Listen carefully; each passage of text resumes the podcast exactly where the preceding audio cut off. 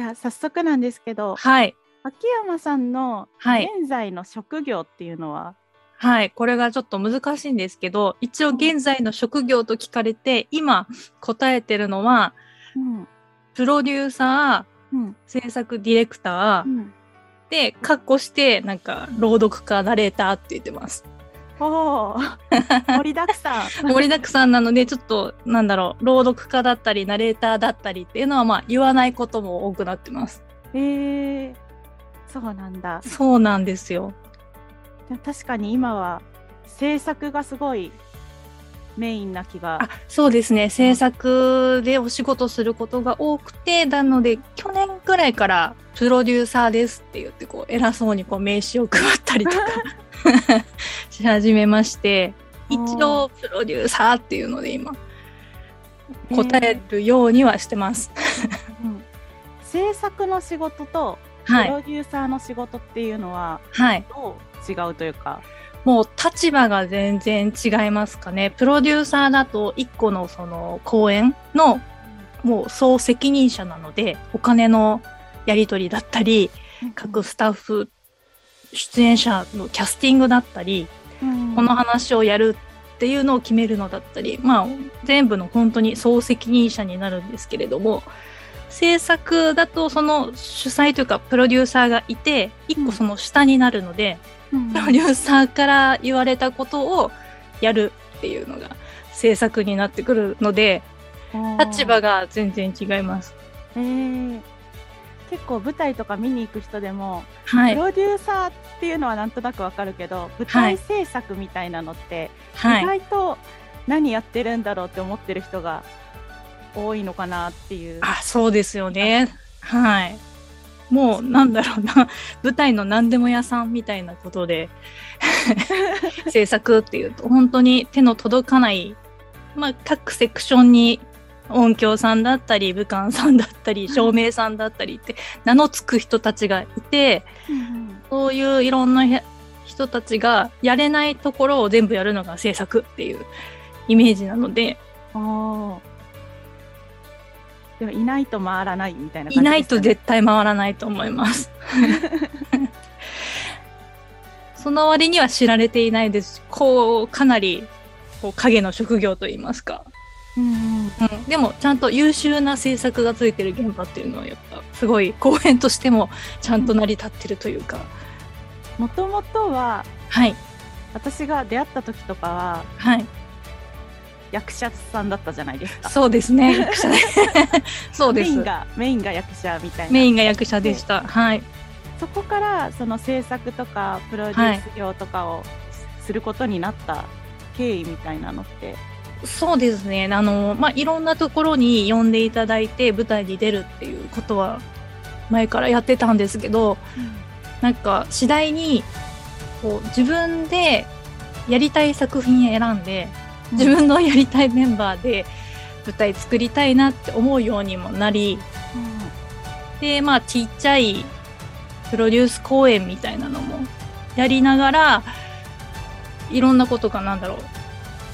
まあやりたい作品をどうやったら上演できるようになるのかとか、まあ自分なりに調べて、うんうんちっちゃいなんだろう、カフェ公演みたいなのを自分でやるようになって、そうするといろんなことがわかるじゃないですか。その、版権取ったり、キャスティングしたり、予算組んだりっていうことができるようになったら、今度はじゃあうちでもやってくれないじゃないですけど、こういうふうにまあ現場にお手伝いみたいなので呼ばれるようになり、はいはい。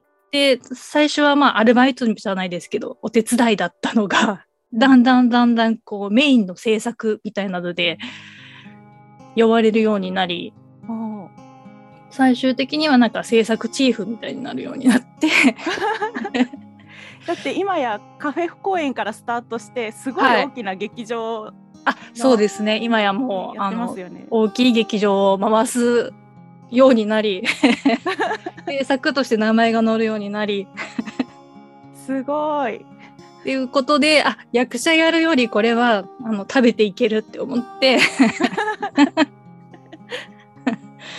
で、あの、制作っていうのを何年か前からはもう、やるようになりましたね。それで、一応それでご飯が食べていけるってなったので、いろいろうんうんなんだろう、アルバイトみたいなこともやめて、じゃあこれでいいやってなっていって、うんそうですね。で、やっぱ原点はやっぱ自分のやりたい作品をやる、やりたい。うんなので、なのでプロデューサーに今うん シフトしてきているというところですかね。その自分のやりたいことをやるためにはい。会社を立ち上げたんですか？あの そうなんですよね。これもたまたま、があの、まあちょっとそういうのやりたいっていうメンバーが3人集まりまして、うんで、じゃあ3人で戦っていくためにはどうしたらいいかと会議をしたところ、あ、もう株式会社を作っちまえと いうので、そうです。あの、やりたい作品をやるために、株式会社野坂ラボという会社を立ち上げまして、これがまあミステリーを舞台にしていこうっていうプロジェクトというか会社なんですけれども、うんこれを今順番にいろんなミステリーを舞台化しているところです。えーもともとミステリーが好き？ミステリー好きですね。コメディも好きなんですけど、うんそれと同じぐらいすごいその計算され尽くされたミステリーってすごい好きですね。うん確かになんかオンラインの朗読会をやった時にはい。秋山さんチームみたいなのがあったじゃないですか。その時にああ、はい。秋山さんのチームはミステリーだった気がする。そうです。ミステリーやりました。好きです。やっぱ面白いなって思うんですけどね。そう。で、最近やっぱ流行りなのか、いろんなところでミステリーやってるんですよ。アガサとかもすごいいろんなところで舞台化してて、見に行って、やっぱ面白いなって思って、おー結末を知っていても面白い。結末知ってても面白いですね。えー やっぱドキドキしちゃうし、ああ、やっぱすごいなって。うんあのまあ、アガサとかだと世界中にファンがいるんですけど、やっぱ世界中でこう何十年も読まれてるだけあるなってうん思います。ちょっと読んでみようかなと思ってきた。ぜひぜひ。もうアガサとかだったら本当に読みやすいし、うんうん、あの、面白いですよ、すごく。うん、うんうん。おすすめはアガサですか？そうですね。あとは日本のものとかだと、あの、綾辻ゆきと先生の本とかも面白いです。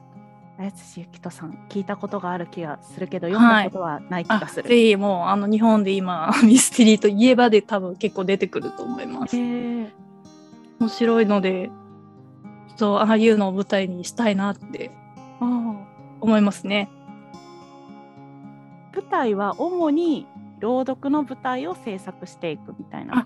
えっともともとはあのストレートの舞台の予定だったんですけれども、まあ去年とかはまあコロナの影響もありうんうんあのまあ朗読の方が多かったというかまあ朗読ばっかやってたんですけど、うんうんうん。全然朗読に特化してるっていうわけではないですね。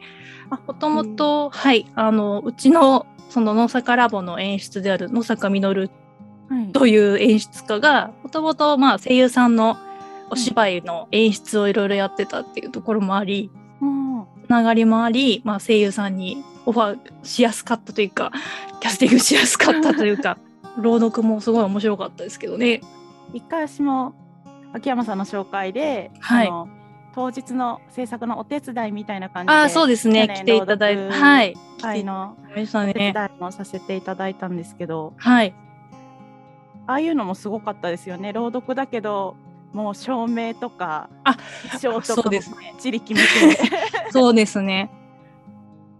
朗読のこのギリギリというか、うんでもいいですよね。ああいう映像を使って、照明使ってっていうのは、こう、エンターテインメントとしてすごいいいですよね。見応えがあって。いや本当に見応えありましたですよね。なんか配信も多分配信公演としてもやっててはい。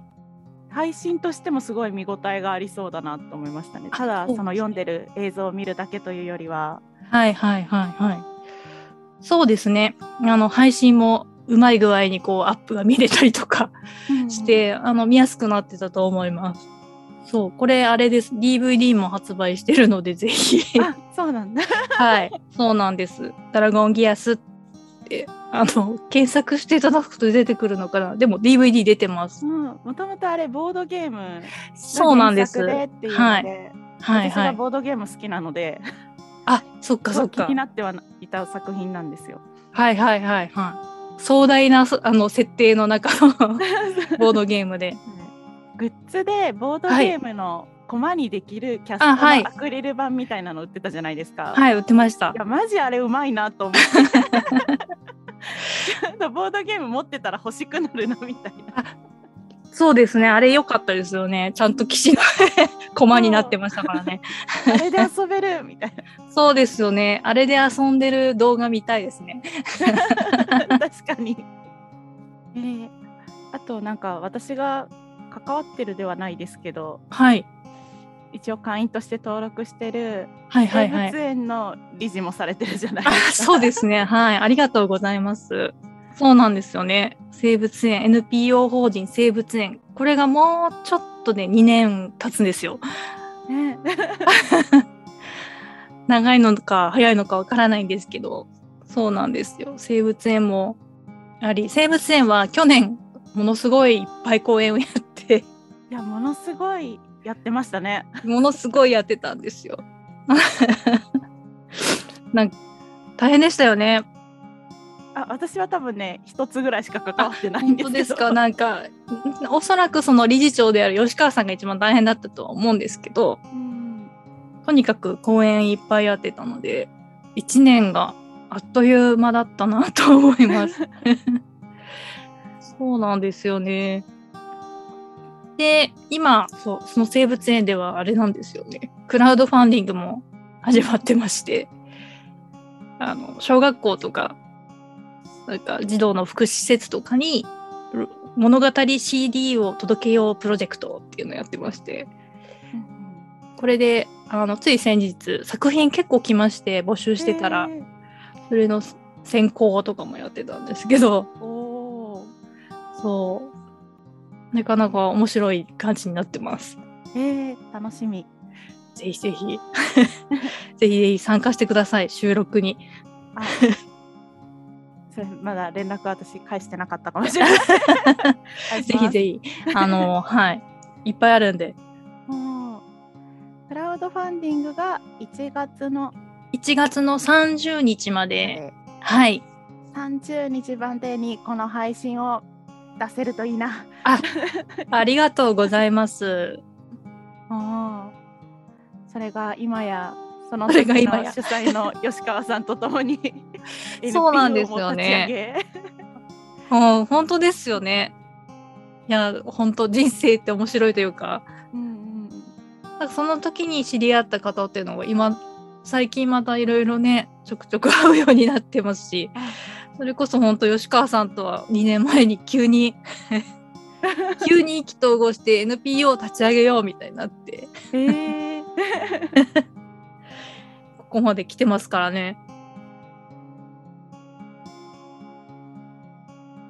結構でもみんな思ってても欲しいなと思ってても、なかなかね自分だけじゃってなって、はいはい。だけどそれをちゃんとね何団体か集めて。そうですね実際に稽古場持ってっていうのがはい。やっぱ行動力が。なんですかねでもこうやりたいああやりたいって結構口に出してると周りの人がこう拾ってくれてこういうとこあるよって紹介してくれてねこういうとこあるならじゃあ何人かにも聞いてみようかっていう。うん。風になっていくのでもうやりたいこととかこうしたいっていうことを常々いろんな人にこうあ言っとくといいのかもしれないです。そうするとこう割とこうリターンがあるというかこういうのあるよって、なるほど、はい。よ。うん、言った方がいいですよ。やりたいこととかしたいこととか。こういうの欲しいとか。言ってるとなんかねそういうなんか出てくるんですよね。ここういうのあるよとかこういう人紹介するよとかなんかうん。言っていただけることが多くて